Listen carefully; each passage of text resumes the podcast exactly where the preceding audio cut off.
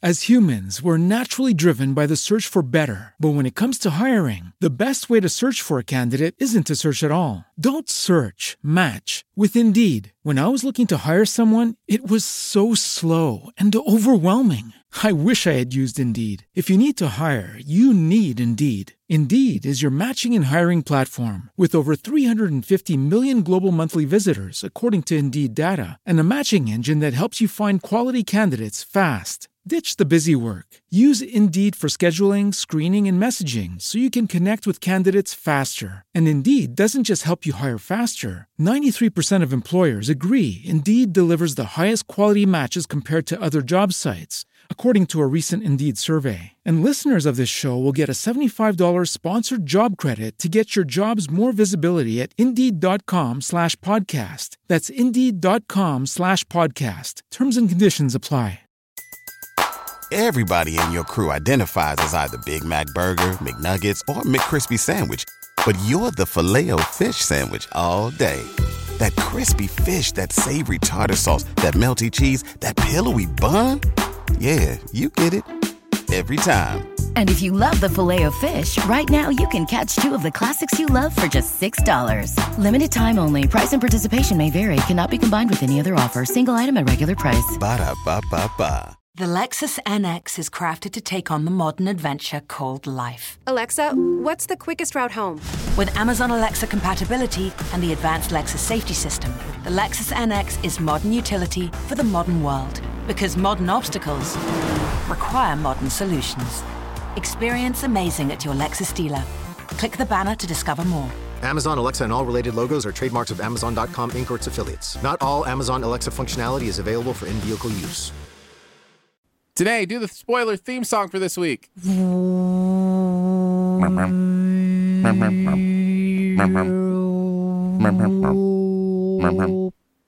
Spoilers. How was that? That was good. That was- that good. It's the spoiler cast. This time, X Men Apocalypse, where the theme song is different every week because we don't want to give anything away. We're also going to be giving away a little bit more about the Looking Glass, Alice of the Looking Glass, because you know it was super complicated storyline. So we wanted to make sure that you knew about that one too. We're joined by our friend Sam, of course, who is also in the podcast proper. And Sam, you haven't seen Alice in the Looking Glass. Are you okay I with have being not. spoiled? I'm absolutely. I could not be more okay with it. Well, let's spoil that one just really quick then. Yeah, yeah, And then we'll get more into the depth that. of uh, X Men. Pretty much all I really wanted to kind of go into here is that in this story, um, you have Alice, who is the the movie opens up with her being a ship captain and maneuvering Creating an amazing, you know, Escape from- naval move that escapes from other ships. three pirates that are trying to chase her down. And so she does this, you know, amazing. We get to see her being th- this amazing captain. And honestly, I thought that it was going to be a dream sequence, Uh-huh. but no, this is actually Alice's real life now. She really That's right. is a ship captain. She really has a ship that she's sailing on, and it's her dad's ship. She returns to harbor, and this is where we find that you know, just like any uh, storyline where you've got characters that are going into alternate, you know, universes. Her real life has her and her mom without dad. Dad has passed away. Kind of in a situation where they're dealing with being part of this, you know, high society world, uh, but not fitting the mold because Alice herself is such a dreamer. In fact, I think the name of her ship is called Wonder. Wonder. The Wonder. The Wonder. And in her real life, essentially, she's turned down a marriage proposal by uh, somebody that's in high society who has ownership of her home and wants her to sign over the Wonder so that um, he can basically own their home too. And so Mhm. you've got Alice trying to kind of maneuver through being somebody who fits in with the society, but also has the ability to be whatever she wants, including, though it should not be possible, a ship captain in you know this time in, in the world. Is that her story then? The pursuit of becoming a ship cap captain? I think it's just the pursuit of her right to do whatever she wants. Okay. So and her and, and approval from her mother, who specifically she is her only family oh, that is she that has the left. family thing in that? yeah. That's really tenuous. By the Like, end of this movie, when she returns to her world after visiting Wonderland, which she has a blip back into her world halfway through this movie, she kind of like reappears into her world. Totally unnecessary. Didn't need to return to her world. What, Well, we did get to see the wonderful actor who plays Moriarty in Sherlock come in as a insane asylum doctor and try to give her a that was shot. that was ridiculous. That whole scene was ridiculous. It was literally just she's back and now she's back in Wonderland. There was there was no reason to revisit, except for as a reminder that she has another world to return to at well, some but point. see, but doesn't it speak to overall the issue that there are three stories here that they just didn't have enough time to really flesh out any of the stories? Because that's an attempt to flesh out Alice's Alice's story, Real life story. real life story, right? Well, because when she's in Wonderland, it's not her story that we're supposed to care about. No, we're supposed to care about the Mad Hatter story and the, the sisters, sisters, the Queen sisters story. which is the unexpected. We'll get to that here in just a second. Basically, the by the end of this movie, when she returns to her real life, she has decided that her family is more important. Her mother is more important than her being a ship captain, and so she relinquishes.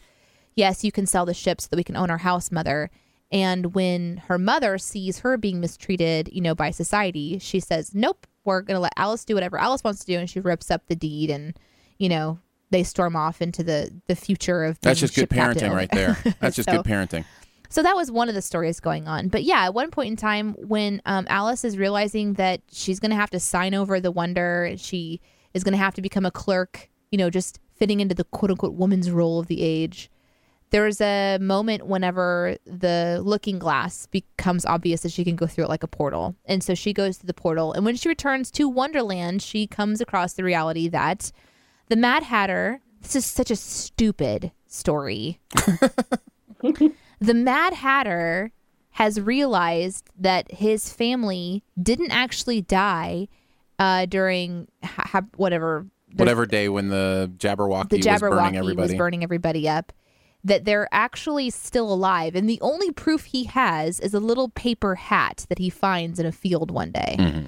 So, based on finding the paper hat, he thinks his family is alive, and because literally because nobody believes him that his family is alive, he begins to die. Mhm. Just because people don't believe him. Yes. Now, when Alice shows up and she goes to talk to him, because they're all like, he's gone mad, like in a bad way, he's mad. She goes to visit the Hatter and he tells her, I found this little paper hat. So I think my family survived an attack from the Jabberwocky all those years ago. She's like, um, I'm not sure that's possible. It's kind of like telling a fairy that you don't believe in fairies anymore and they drop down dead. it's kind of like that. Yeah. And by the end of the movie, when she realizes his family was alive and she's gone on this big time adventure to go back in time to try to save his family, which is what she does. Except for she doesn't. And by the end of Because the because I mean, she goes back going, in time. I going mean. back in time actually does nothing. Yeah. Does no good except for you know We're not even going to try to go into all that, I Yeah. hope, because that's just stupid stuff. But anyway, when she comes back to Hatter and says, Hatter, you were right. Your family is alive. He's like white. His hair is white. All the hope, every time hope goes out of him, his hair turns from red to white. white. Yeah. It's ridiculous. And then she's like, I believe you, Hatter. And he pretty much does a transformation. I do believe in fairies. Yeah. I do. I I, do, I do, I do believe Hatter. And then he comes back. So that stuff was really, really, really hard to watch. Yeah. But some of the other scenes with the adventure and stuff were kind of fun. So it kind of makes up for it. But essentially, that's what it is: is just Alice deciding that she's going to try to help Hatter. And conveniently, the White Queen says, "Well, there is a way to travel back in time. You have to go visit Time himself to be able to do it." So I get that uh, this is the only thing we talked about in the show proper that I think we needed to chat spoilers for just briefly because I want to see if if you can help me with this. The three stories you say that I, now I see that there is family involved in all of them, right? So Yeah. the the Alice and her mom have an issue to work through.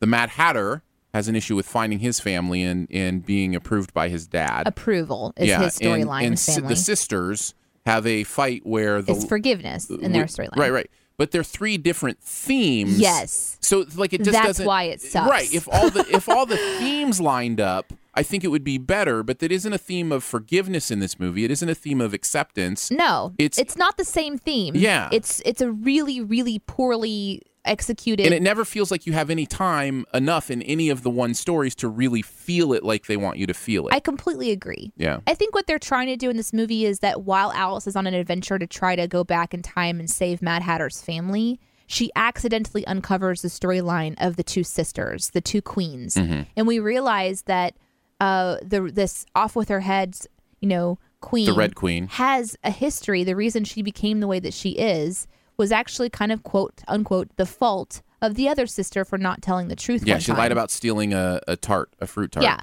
Anyway, it's all it's all sounds crazy and it's all really stupid. It kind of is. But if you like that universe, there is a little bit of depth there. There's a little bit of like, oh, that's interesting. You know, Mm-hmm. oh, that's why her head is huge. Now we know why. You know, or Because she bumped it. yeah, or, or or now we know why they hate each other so much because you know the one sister lied and it kind of had a cause and effect reaction. And then we also learned that you know in Mad Hatter's case, his family, his dad didn't disapprove of him as much as you thought. He actually, you know, loved him and he actually cared about him. But there's no character change in that. No. It's just we learned that we were wrong. Yeah. Which is so much more boring than if a character really actually boring. grows or changes. It's really, you know? really boring. Very So- superficial. Highly recommend you just rent this one. Um, it's Or something. just ignore it. Well, but if you like the first movie, That's true. It's if you love kinda the nice universe, to go back yeah, into yeah, that if you universe love the universe, bit. that kind of stuff. And there were some fun scenes, not great ones, but there were some okay scenes in this one. So, what do we want to talk about spoiler wise with X Men Apocalypse? There's obviously a lot, you know, kind of in the plot and back and forth. Sam, what do you think? What's like important kind of to focus on in this plot as we kind of dig into the spoilers? As in, what do you think the the what do you think is important about the plot? Yeah, yeah. Like, where should we go? What what, should- what should we chat about? Well, I mean, I think the film wants to have a theme of family in the same respect as um, Alice in Wonderland, Mhm. from the looks of it. Um, uh, and it, I kind of wanted it to go more into it, but not the way they did ultimately, because you know you've got Mystique and Nightcrawler in the same movie interacting, and if anyone knows those characters, they're mother and son in the comics, and they kind of allude to it in uh, X Men Two um, though they never quite come out and say it. But if you've Wait seen. X Men First Wait. Class, Hold on. What? so Nightcrawler um, is in- Mystique's baby? yes, Shut the front door. yeah, and you might be able to work that out if you saw X Men First Class because it ends with her going off with Azazel, who is the uh, the red Oh, devilish teleporter yes. chap. Okay, okay. Um, it's all making has- sense. Yep. and you know they use the exact same special effect for his teleportation. So if you put two to, two and two together, I you thought it was it familiar. I really did. Mm. Um, but so I, I kind of thought, and the fact that they had Quicksilver there with Magneto. Wait, Um, wait, wait. Hold on a second. I'm still freaking out. Just give me one second. so does she know then that that's her son have whenever she no goes to save him from the circus? I have no I mean, idea. well, it's not the, not the circus, the fighting, the fighting ring in Russia or whatever. She, I can't, I can't assume she'd have given birth without knowing she'd have given birth. To I Right? don't know. To a blue person with a tail? Yeah, I think she would know. but what's interesting is you've also got Scott there with Havoc, who and he's his brother. I expected, you know, they have thing they have things about family in there, um, which could have been made to make a more cohesive overall them- theme um, and a thematic arc. But I don't quite See- think they they got there, and I don't understand why Quicksilver doesn't tell Magneto he's his son at the end. Yeah, I'm not I- sure either. I'm wondering personally, so that we have a cliffhanger or something. so that it can be used Um, in a future movie? Yeah, Okay. yeah. Yeah. That's my assumption. Um, I thought this movie was about was going to be more about and had had kind of like the bubbling of coming into your own power. That's what I kind of thought it Mhm. was. Yeah. Really understanding your own power, what it means, and what you stand for, whether you're with these people or you're with these people. No, certainly Scott's Scott Summers. well, kind of and it's what it's what Mystique preaches to the X Men kids. Whenever Mm-hmm. you know, it's all about like, hey, we got to come into our own power. And even Apocalypse himself, his whole thing is helping the mutants that are close to him realize their full potential by basically, uh, you know, going into that kind of. Mhm.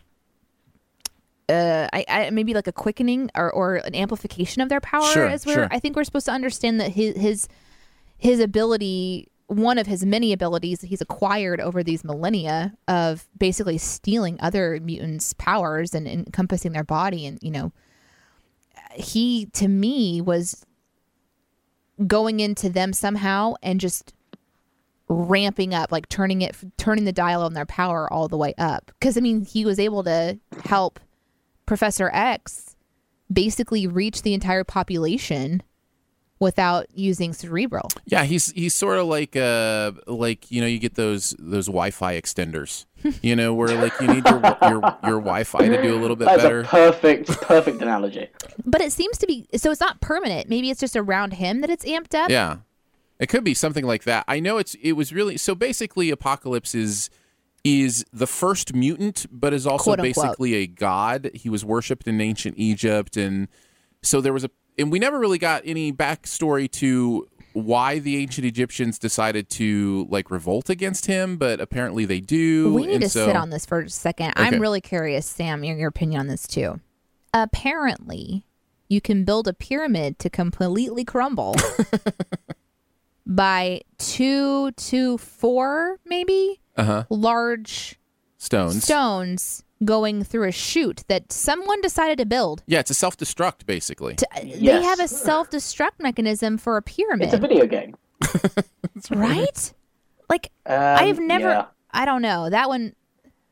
Why? What's What's interesting about that opening is it opened with such a craziness. You know, I never expected. You know, if you go back and watch the first X Men film, I never expected we'd see you know ancient Egypt and apocalypse surrounded by his four horse four horsemen and all that kind of stuff.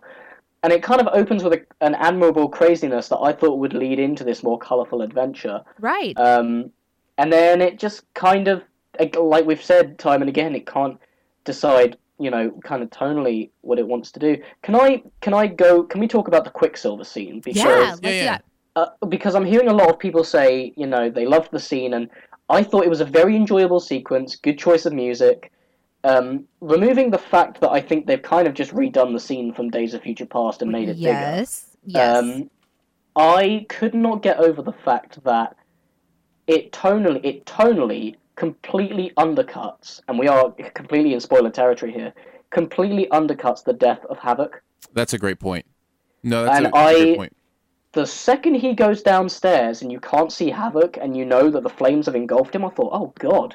And you know, I, I could tell his death was coming because you know what I I could predict it because I knew Scott was going to be in this, um, and I thought that was a good way to go to do it. Um, but you know, you, he goes downstairs and the whole thing's played for laughs, and we're meant to be laughing. I'm just, I, it, I, it jarred for me. I was just thinking, I'm, I don't want to laugh. Havoc's dead, and uh, by the time the scene ends, you know, we're all laughing, right. and then Scott comes back, and and and Quicksilver's like, well, I, I thought I got everyone, and it's just, I, I was sitting there thinking, wow, were they not aware of No, what you're was absolutely happening right. in the scene. And you know it what? really bothered me, and it stopped me from enjoying the sequence, which I think you know, I you know, I chuckled, and but in the context, I didn't think it worked at all. No, I think you're absolutely right, and and and it's an easy fix. Well, I shouldn't say easy, but I can imagine how story wise, why wouldn't you have that scene? Same idea. Quicksilver shows up, and the the bomb is going off, and he's doing all these incredibly things. You have a couple choices here. One, you can have it be funny and you know still do the clever stuff and the funny stuff, and then there's a transition that happens as he's still in his scene where he realizes Havoc's too close to the the blaze and maybe he has a last second, you know, attempt at trying to say Havoc, but he can't. So that the scene is allowed to shift tonally so that we do Yeah. feel the the full weight of Havoc. Um, I think that's an option. The other option is that the entire scene is tonally different. That he still does the same effect and he still does, you know, the the slow motion fast stuff and the creative saving people stuff, but the entire scene still has a dark tone to it because a character is dying. I think, you know, either of those options you could play with and would work a lot better I don't know. because you're absolutely Or- right. Mm. It totally yeah, or, under- or you know, a, or a moral conundrum. Even you know, do I save this guy from the flames, or do I save Yes. this girl who's about to get? You know, because But- but- they do that with characters that have super speed. Do I stop this guy from getting hit by a bullet, or do I stop this person from getting engulfed by flames? They could have done something interesting there. But I think Um, what they knew is that it was going to remove the humor aspect, and I think that they just deci- they sacrificed the death of him, the ha- of Havoc, to f- to amplify up. Because let me tell to- you, as someone sitting in the theater, didn't even realize he was there. Didn't even realize he was gone. Didn't even realize like I had no idea until the reveal that he was too close to the fire. I literally just assumed he saved him. Like I was just like, do you know what I'm saying? Like I didn't I didn't realize that he was dead. Maybe that was the intention. Maybe the intention was for it to be a shocker. I missed it. I missed it. Um, Maybe and, I, I just I still I agree. didn't want to laugh. I- right, but I agree with you that I kind of am like, oh, I should be feeling sad because you're right. Yeah. I should have emotions that are able, and maybe they should have um, honored that character more by giving him a scene, but it would have changed everything because I wish I could I could pull an example. I know there are examples. I know I've I've watched a movie do this where something is genuinely funny and the audience is laughing, but they find a way to shift and it can almost be more powerful when you're like having a good time with Yeah. something and then you're shifted into oh my goodness it just got real. Like I've, i know i've seen a movie do that before. So i think there is a way to do that where you can still have the humor and then just shift quickly into you know the realization Well, but- I, I will say that I don't think it's helped by the fact that um, I- I'll say right now there was there's a Wolverine cameo in this movie that to me feels completely unnecessary, completely Thank you. contrived, shoehorned. Yes. I, I and I think it is. I think it really, really hurts the film because once that sequence is over, Cyclops really. This should be Cyclops's moment. This should be his time to you know, you know, it's so to, true. To, for us to us to for us to feel that death and let the character breathe and you know let it impact on both him and us. But because we have to have this contractually obligated Wolverine cameo, the whole movie, it, it, the cameo contrives an entire set piece of the team getting taken to Alkali Lake Weapon X. You know, some and it's I don't why? You know, and it's why couldn't we had we taken that out, we could have had more breathing room with these characters, and I think I, I feel bad for T- Tye Sheridan because he gets given the potential to have such great character depth and and you know, but the pacing is just so click click click. We've got to get to the next set piece. We've got to keep on going, and I just uh, emotionally and tonally, I just the, the film's all over the place to me. I I'm completely with you on that because each at each point when when you have the opportunity to have this young team really gelling, a huge missed opportunity for me. Why not show what happened at the mall? Why not see Jubilee and Jean Oh, Grey God. and I wanna see that Cyclops? movie. Why not? Why not take us to the mall? That would have been Yeah. a fantastic moment for us to Let's see them teaming to together, together, and possibly even have something happen where they begin to gel as a team and realize their potential when they work together. Huge missed opportunity there because we're focusing on these this other storyline. Similar to what you're saying, you know, why not let this scene, uh, you know, where there have been cap the Mystique and Beast have been captured, and you know that they're trying to, to rescue everybody. Um, and even Quicksilver, they're all captured. You know, why not let this new team rescue them? But instead, it's a killing rampage by Wolverine that inadvertently saves them from having to battle all these guys. Which one of the things that took me out of it when they save, um, you know, Mystique and Beast and Quicksilver, and they walk out. Mystique says, "Oh, I can see you've been busy." Okay. First of all, They murdered all those people. if your child because it looks like it's nightcrawler you know. If y- if if your kids if your people if your young ones just brutally murdered and dismembered uh, what 20 people? And they're strewn about a hallway that is now filled and sticky and nasty with blood? Like that's not something you just casually walk over. I agree. I will say Mystique has always had as part of her character the warrior killing is fine mentality. Like she, but nobody is bothered by it nobody Yeah, is, no, no, no, I know. I'm I'm with you. you know, I just if there I was is an element of her Nightcrawler, personality. Mm-hmm. I'd be like, yeah, I didn't do this, you know. And they do say, yeah, I think they said we- we had help. You know, I Yeah, would, they just said we had a little help, and then they just don't ask but it's questions. not an inside joke. I would be going like, guys, we just saw somebody with claws murder somebody. Like there would be, and that's the part that bothers me about it not really being quote unquote a realistic plot, a realistic Mm-hmm. conversation. Because you're right, it's all about getting that next scene. It's button up conversation. They're not interested in their environment. These characters are not interested in what's going on. They're interested in we have getting to get the them next to the scene. action scene. Yes, and yeah, that, we, we've got to get them in those costumes. We've got to get them on that plane. You know, no time to talk about things. Which And- okay, Yeah. so they get in this plane, and which is made of metal, um, and they fly to the epicenter where Apocalypse has gathered Magneto and Storm and this other girl. I don't remember that. Who is the other, the one that Uh, has Psylocke, Psylocke? who's completely wasted. And so they have. I don't her- even know. I'm I'm not like a like an X Men other than the movies. I don't do a lot of you know auxiliary studying or whatever. What is Psylocke's thing? I mean, I know she has some sort of pink power That's, that's sword. another but- thing. They, ne- they never really elaborate what her thing is. Nor do we. I feel like Angel as well gets probably the ex- probably gets less of a tribute in this than he did in X Men Three, and you know back then we were even saying that he was wasted. Um, you know, I don't I don't know much about those characters, but I know that they are characters Mhm. and that you can flesh them out. I'll say that I I hated Magneto's arc and development because Oh yeah.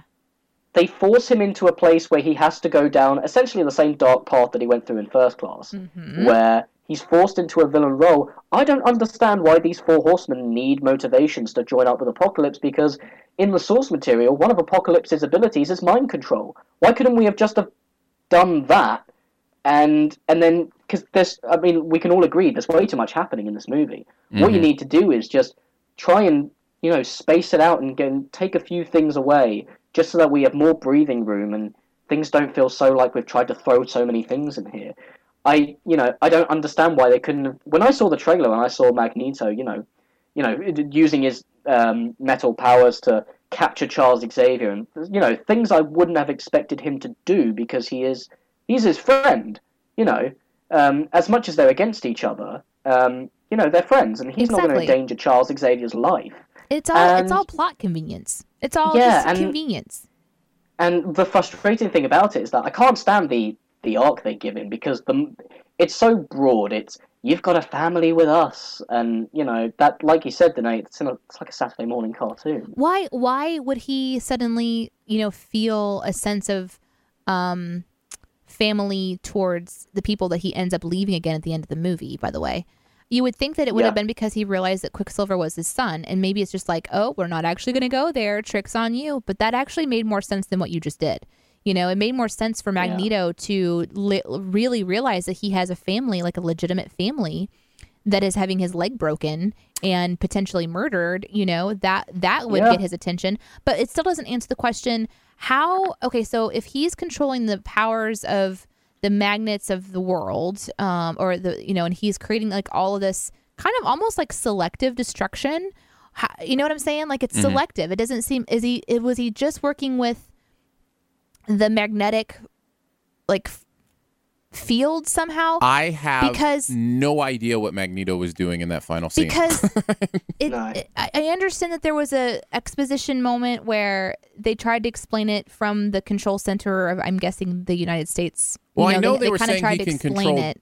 Deep into the metal that's deep into the they were- earth. yeah. Something about the polar regions of, of So- the magnetic polar, something to do how- with technobabble. his his powers even when he destroys Auschwitz in this his powers which that was convenient we're going to take you here and then we're going to show you this cool big moment whenever you control your powers which nobody else had that happen so why are we doing this right now it's just it was like this doesn't make any sense but you see like it looks like he has just spouts of metal kind of like flying around him like it looked like almost like Yeah. um, like tor- like small tornado funnels, uh, you know. And then by the end of the movie, when he's attempting to destroy the entire world, I guess same kind of a concept, right? There's like this funnel of metal that's sort of ringing around um, the Golden Gate Bridge or whatever. But that doesn't explain how, if everything metal is being jarred, it's it's only certain kinds. It's only what's convenient for the scene, you know. It's only convenient for what's in that I have no idea. I don't even know what was They- convenient for the scene. I don't even understand. They landed a metal plane 20, 50 feet from him. well, but he's always been able to selectively control metal. But why is he selectively controlling it in funnel shapes? Like Well, I just no, don't no, no. understand I. That's what I'm saying. I have no clue what he's doing. I, I don't. I don't I have no clue what his role was in that final scene. Oh, I'm so confused about this movie. Yeah. I I even thought I, as much as I admire Bryan Singer's attention to the subtext of the X Men, I thought the action was really poorly executed. I didn't think it had much range. I thought it was awkward, and I didn't have fun watching it. I thought it was Yeah. really bland, and I, you know, I the aesthetic to. of the film. Yeah, I wanted to as well, and you know the aesthetic of the film and the way everything looked. I just thought everything looked a bit grey and bluey and ugly. Really, I, I wasn't. I didn't enjoy what I was watching. You know, I, I should feel like, oh yeah, when you know uh, Jean Grey decides to let her powers go completely loose, and, and you know, and, and all of the X Men team up, and everyone's shooting their their stuff at Apocalypse. But it it it was a moment that you it didn't the film didn't earn it. No, it didn't what I'm earn saying? it. And it didn't earn that great moment. no, And, it didn't. and actually, actually mentioning um, Jean Grey, they're obviously doing kind of they're kind of alluding to the Phoenix. Mhm. Having now seen that um, Bryan Singer has wiped the slate clean of all the bad X Men movies through the continuity change in Days of Future Past, and seeing him kind of give the finger to X Men Origins Wolverine and showing how it's nothing like that movie with when we see the Wolverine in this movie. Mm-hmm. I can't I can't help but wonder if his return is just equating to fixing stuff, and I think that's if they if it is, that's really petty. Because in first class, they already have established through various means that you know these movies are completely ignoring you know X Men Origins Wolverine and and and and um, the original trilogy. Days of Future Past openly ignores that. So we've al- we've already established that series doesn't want to talk about those films. I don't think we needed another example of it, and I I don't get the Wolverine cameo. I don't I don't get the film. I, do, I don't know what it's trying to tell me. I'm confused. I, I Well, feel I- like it was just a showcase of, of people's powers. It was just like we're going to showcase powers, and we're not we're not going to really care about the storyline. We just want we want. I I'm serious. Eh, I think they try. Like I, I don't think it was. I don't know. I there's a a, seed of something there. a but but that's because we're familiar with the story. There really isn't for me anything Mm-hmm. really to pull from this movie. If you just watch it completely devoid of any other relationship to any other movie, you just go in and you see this movie. What is this movie about? It's just about people showing off their powers and having almost and almost not having any repercussions for it. Like almost, you know, there's kind of like the we're going to get rid of all the superpowers and we're going to get rid of all the gods and we're going to get rid of all this stuff, you know. And but but that folds mm-hmm. in on itself too. Everything folds in on itself. It's just a showcase. This is just a whole bunch of people, You know what's missing? you know, showing their stuff. You know, even the Phoenix. just- uh, I want to hear what you have to say, but I have something to say about the Phoenix. no, no, go too. ahead. Go ahead. If I remember correctly, and maybe a lot has changed because comics continue to, to know change. If I remember correctly, Jean Grey, when she becomes a Phoenix, is really quickly turns evil. Like the Phoenix, The the, The- the, the- Phoenix uh, the inhabits her body. the power of the Phoenix is not something to take lightly. In fact, whenever the, it, it came up, you know, when she sort of just begins to destroy in the older, you know, where it was uh, P- Patrick Stewart playing, and, and like she, that's that's true to that character. Jean Grey doesn't go full Phoenix uh, until after she's been able to try to control her own powers for a long time. So when when he flipped that switch and she went full Phoenix, I was like, really, you know, I don't think they were saying she went full Phoenix. I think that was like a glimpse. I think that was. yeah. Eh, well, she was. I think it was supposed to be at least. I don't know. Eh, eh, that was to me. That was just like that's not how that character is supposed to be. But whatever, you know, that was kind of frustrating. That character's supposed to be Sansa Stark. That's who that character's supposed to be. Well, Jean, Jean Grey is uh, she was for a long time before the Phoenix persona took her over. She was known as the as Phoenix, was she not? Was She- that not her superhero alias for a little while? It was, but that was like right at the very end of her. I mean, the Phoenix is the end Right. of Jean Grey. Mm-hmm. She actually goes and destroys herself because the the power is so chaotic. It cannot be controlled. That's the whole point. It's like, okay, so if you're already playing with this young person who we're supposed to believe is just coming into her powers and he's saying, let go, let go, let go, and she goes she goes to the Phoenix, it's like, okay, there's not really a lot left for you then. like you're about to fizzle out and destroy the world. Like she basically turned into apocalypse. Phoenix destroys the population. That is also, if I remember correctly, what the Phoenix is like. It's just about just complete Too power. much power. Yeah. Unbridled power. that So it's can't almost the same character, except for she's somehow she's somehow uh, focusing her Phoenix power to specifically aim at Apocalypse, and this is when we get to see, you know, like you mentioned something about this is a really weird blue and gray movie or something. I was like, speaking of Yeah. weird, I almost said speaking of weird blue and gray, you know, the apo- Apoc- Apocalypse character himself, we get to see some of his armor come off. And I think that we were supposed to have some sort of understanding that that was part of his built-in power was well, if we were, armor. I mean, if we were, they didn't do a very good job of telling us. Because Like, by the end, he has no armor on, and he's just this blue guy who is being incinerated. Oh, Mm-hmm. by the way, add that to the list of ways we see people die. Incineration. You know, he's incinerated by the the power of the phoenix, but nobody else is. Apparently, yeah. she. Can we? I don't know. Um, apparently, no one lives in Cairo Right? because for the in Okay, the so third this- act, in the third act, they're watching over Cairo on like this really awkward soundstage um, Yeah. of rocks, um, and then and then they go there, and there's no one there. I were they meant? Was there a? I didn't see anyone. Yeah. Well, Are that's people meant to have died? Are people meant to have? Are they meant to have got people out of there? I don't know. I clearly missed something. So- or the miss, or the movie missed something. So that was the realization that I had before you went into the Phoenix thing that I wanted to say. Mm-hmm. Was I'm just realizing how little there is of human representation in this movie. It is Yeah. all mutant. And that is a key missing part of the X-Men storyline is how humans react to what's going on. That's where we get to put ourselves and go, how would we react as a human, you know, in this world? And there's just Well, that's yeah, that's where where the philosophy um, Right. side of it comes from, and ideologies and and societies and all that kind of stuff, and civil rights. There's none of that in this film. The only we I mean we have Striker, right? Like we get a Striker reference in the, you know, in the people who are basically just the red shirts of, you know, the the world that that die at Wolverine's claws or however. But for the most part, it's just mutant on mutant action and it's like but where where are the humans? What are they fighting for? Yeah, what are they? Are they fighting for us? Like, are they fighting for the humans? Like, are how do we play Yeah. into this? Where, what's my role in this story? What's my role in this movie? Uh, in this is my world too. If I live in this, you know, uh, imaginary universe, so that's that's just interesting to me. I just kind of realized that there's no human perspective in this to really Yeah. to really Yeah. blame onto. So, I I just did a little bit of Phoenix research. mhm. I was Good. I am proud It's a to s- say I was pretty right on. It's a city in Arizona. Um, because the Phoenix Power is it was started as an entity, a cosmic sort of entity. mm-hmm.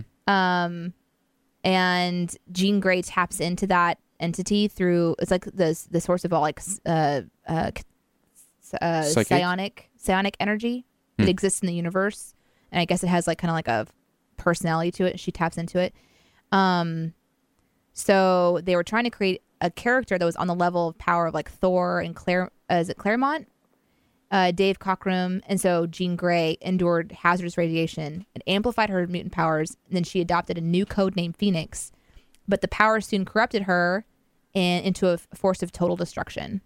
So it does end up corrupting her. So anyhow, there's an interesting article. It's already been out, uh, uh, that just released. I think in response to that, um, that was on. Uh, I think it was on Marvel. Point being, you don't mess with the Phoenix. You don't. It was a Yeah. it inverse. And in, why- why would you wanna- inverse.com and it's called Explaining Phoenix, Jean Grey's uh, Apocalypse. So I Yeah, um, I, I don't because I'm seeing I've seen people comment on certain reviews and things saying, "Oh my god, I, you know, I, I got really excited when I saw the Phoenix stuff." I don't understand why, and I'm sure this is mainly a comic book fan thing, but this this is a, a thing that comes from comic book fans in that if if a story isn't done particularly well, they want to see it tried again and again and again, and I don't get that at all. I think if we, you know, there are so many stories to do from comic books. I still hear people saying they need to redo Venom and the Black Symbiote arc for Spider-Man, which I think they should take a long break from before doing that again. Um, and in the same respect, I don't want to see the Phoenix again. They've already done it, even if it wasn't necessarily that good. You know, just movies aren't as they're not as frequent as comic books. you can't, you know, redo them all the that. time. It doesn't have anywhere Yeah. to go after that.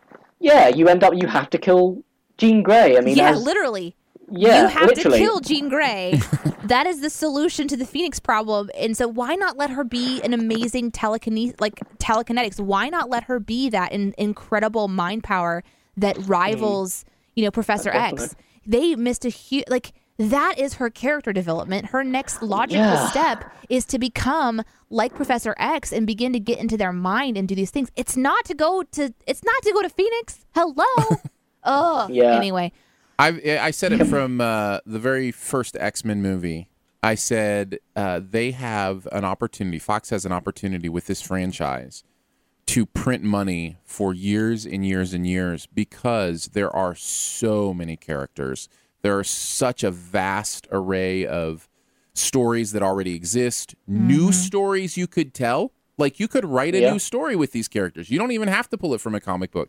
That you know, you you just when one character isn't working, do a new one. But they continue to go back to the same characters, Yes. the same That was well. that's my big that's one of my big Mhm. issues. and You know, we have all these we have this young these this new young cast that inject the movie with this kind of youthful energy that you really you know they're colorful, they're fun.